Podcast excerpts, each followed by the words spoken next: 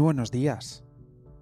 Este es un audio recurrente que cada X tiempo vuelvo a hacer. Casi siempre respondiendo a algún comentario sobre el tema del trabajo.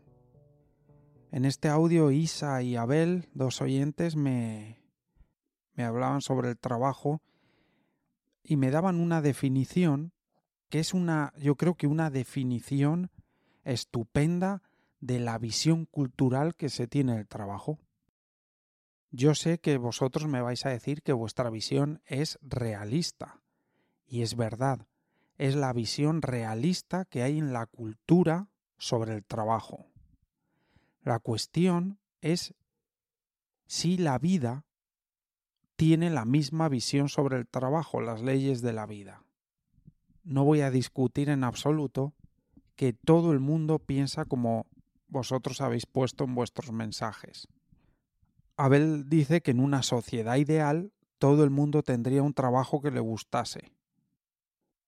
Dice Abel, siendo realistas, será muy difícil que eso ocurra. Pero debemos aceptar que son así y, y que eso no marque nuestra vida. Esa es una visión, digamos, cultural avanzada, que ya se quiere acercar a las leyes de la vida. Una visión cultural más estancada sería la visión de, bueno, los trabajos son así, siempre van a ser así, y la vida, pues como no te toque la lotería, estás frito. Esta idea la tiene muchísima gente, pero muchísima gente.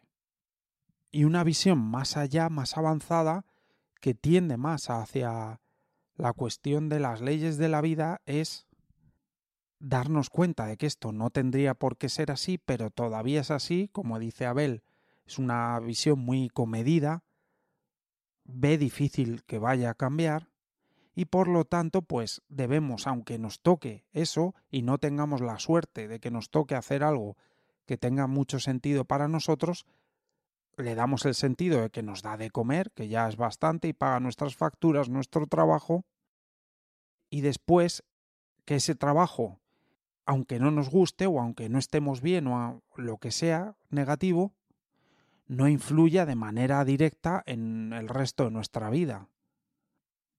Es algo difícil que no marque el, el tono porque pasamos muchas horas haciendo eso.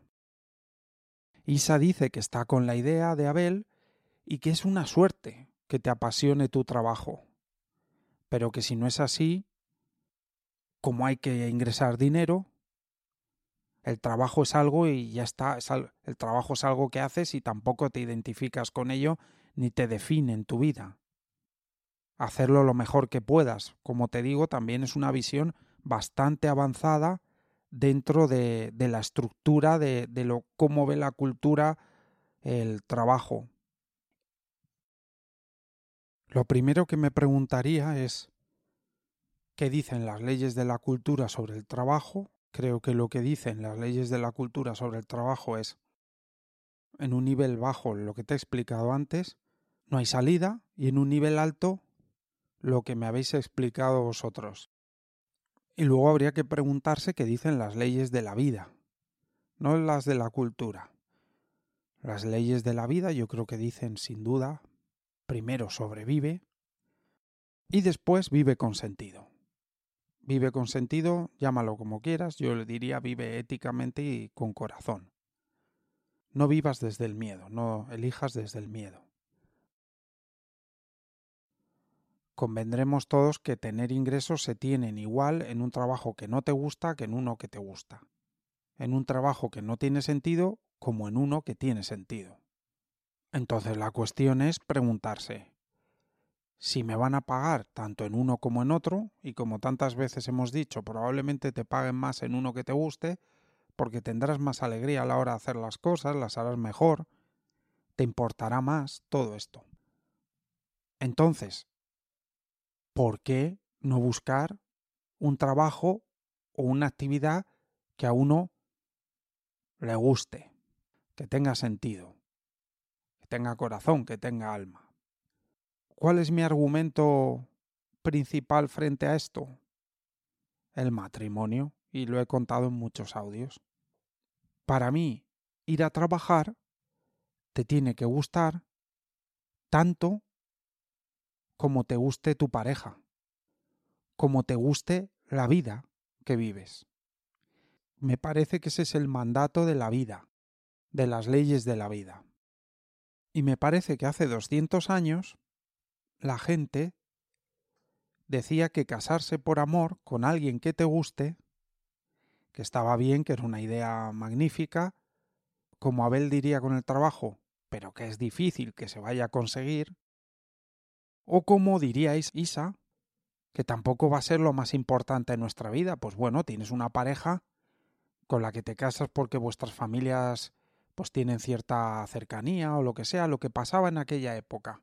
Era por una cuestión de, de lazos familiares, de poder, de juntar familias para tener más poder económico y social, y por una cuestión económica, porque esta familia tenía dinero y juntando el dinero de los dos mediante un matrimonio, o bien porque la persona era afín, porque era de la misma religión, porque era y el matrimonio te lo buscaban prácticamente. Eso sigue pasando hoy en día en muchos sitios.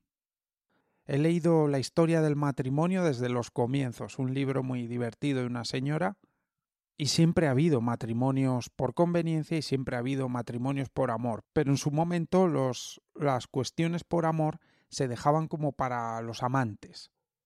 Como ahora los hobbies en el trabajo, pues eh, los amantes eran donde tú realmente hacías lo que te apetecía y estabas con quien querías. El matrimonio era un negocio, algo que no querías hacer pero tenías que hacer porque la cosa era así.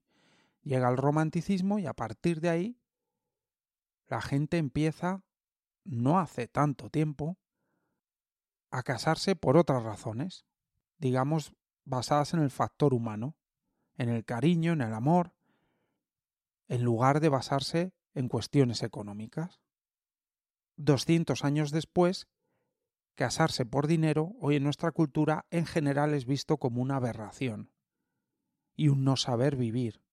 Cuestiones que no sean por amor, aunque luego te divorcies 30 veces. ¿Qué dice con el trabajo hoy nuestra cultura? Lo mismo que con lo del matrimonio.